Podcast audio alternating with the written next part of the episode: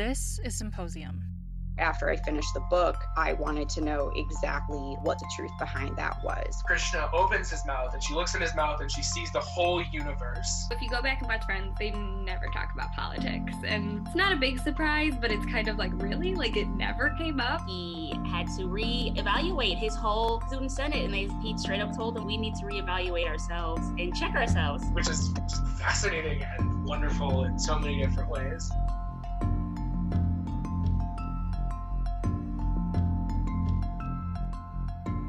A lot of people point out that we want to protect controversial speech in this country because if the speech is not controversial, there's no reason to protect it.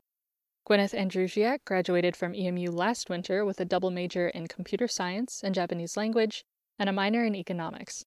She's had quite a diverse education as far as fields of studies go, and her research found a way to tie in yet another subject American law. Social media has made it possible for anyone to say anything publicly, anytime. And people say a lot of things, and sometimes those things can be offensive. Sometimes they can be threatening.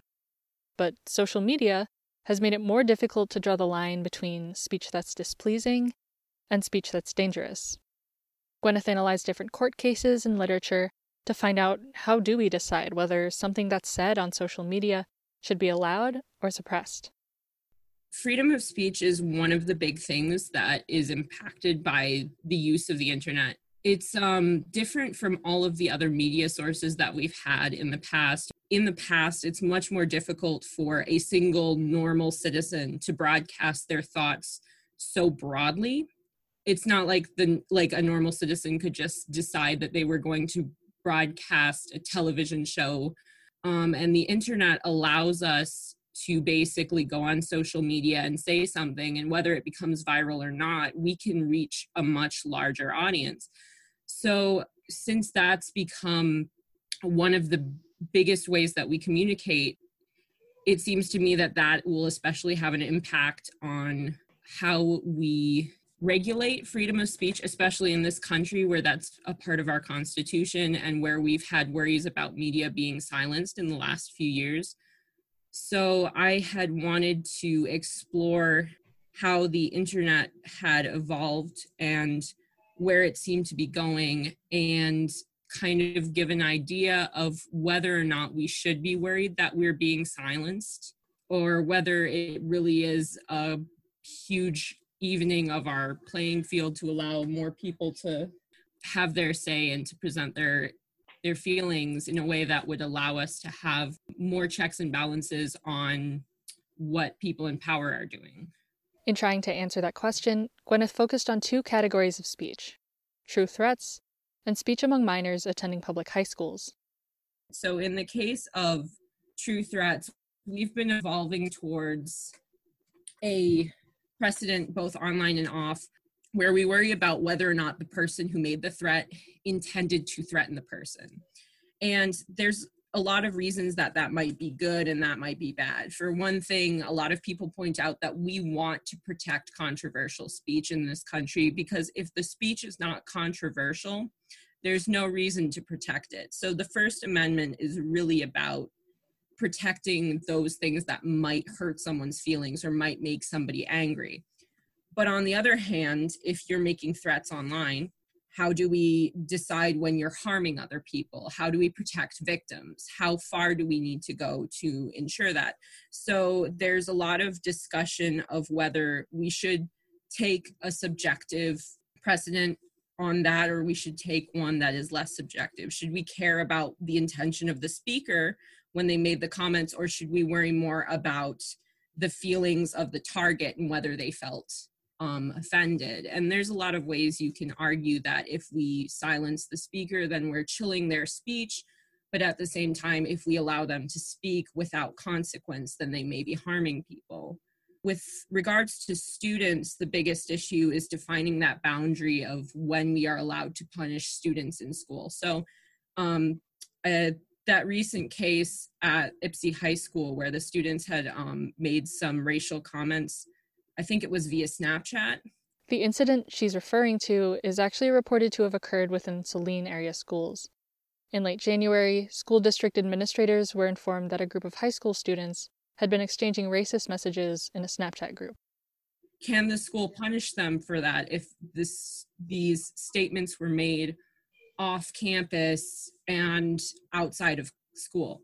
Generally the way that we've done this in the past is that we can only punish those things that happen off campus if they are brought into the school or they have some large impact on the way that the school is run. We've decided that the school can ha- can punish students then if the things that they say begin to affect the classroom.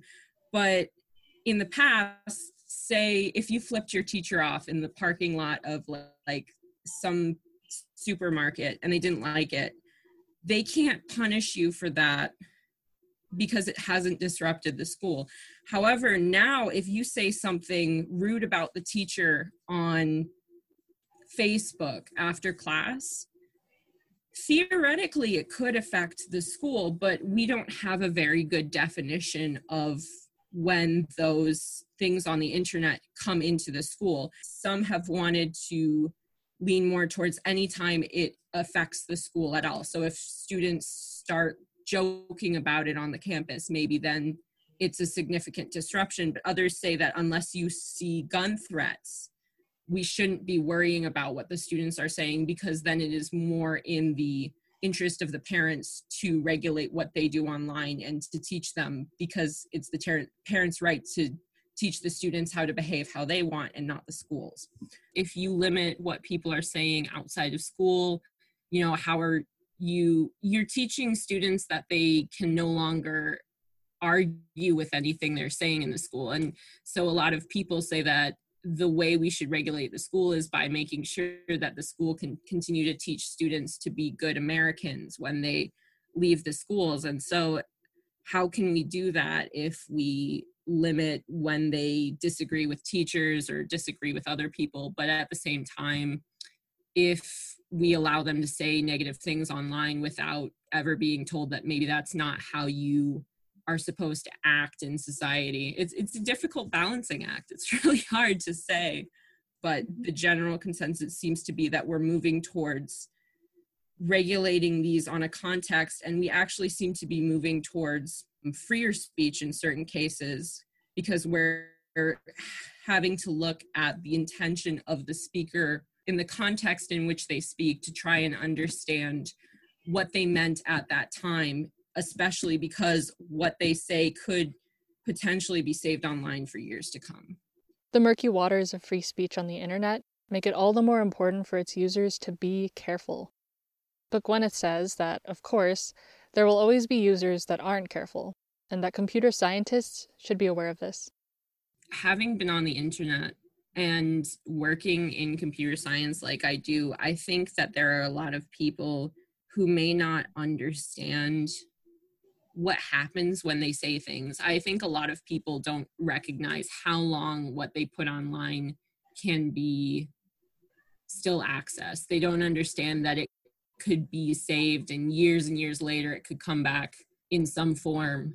And I also don't think that the average person who uses the internet necessarily understands how many people they're affecting and what their words could be construed as so I think that it was important to me because um, among like people who do computer science and things like that, we understand internet and security a lot better, but the internet is full of people who are all using it without necessarily understanding it. So I thought it would be good to look at how that was affected and sort of give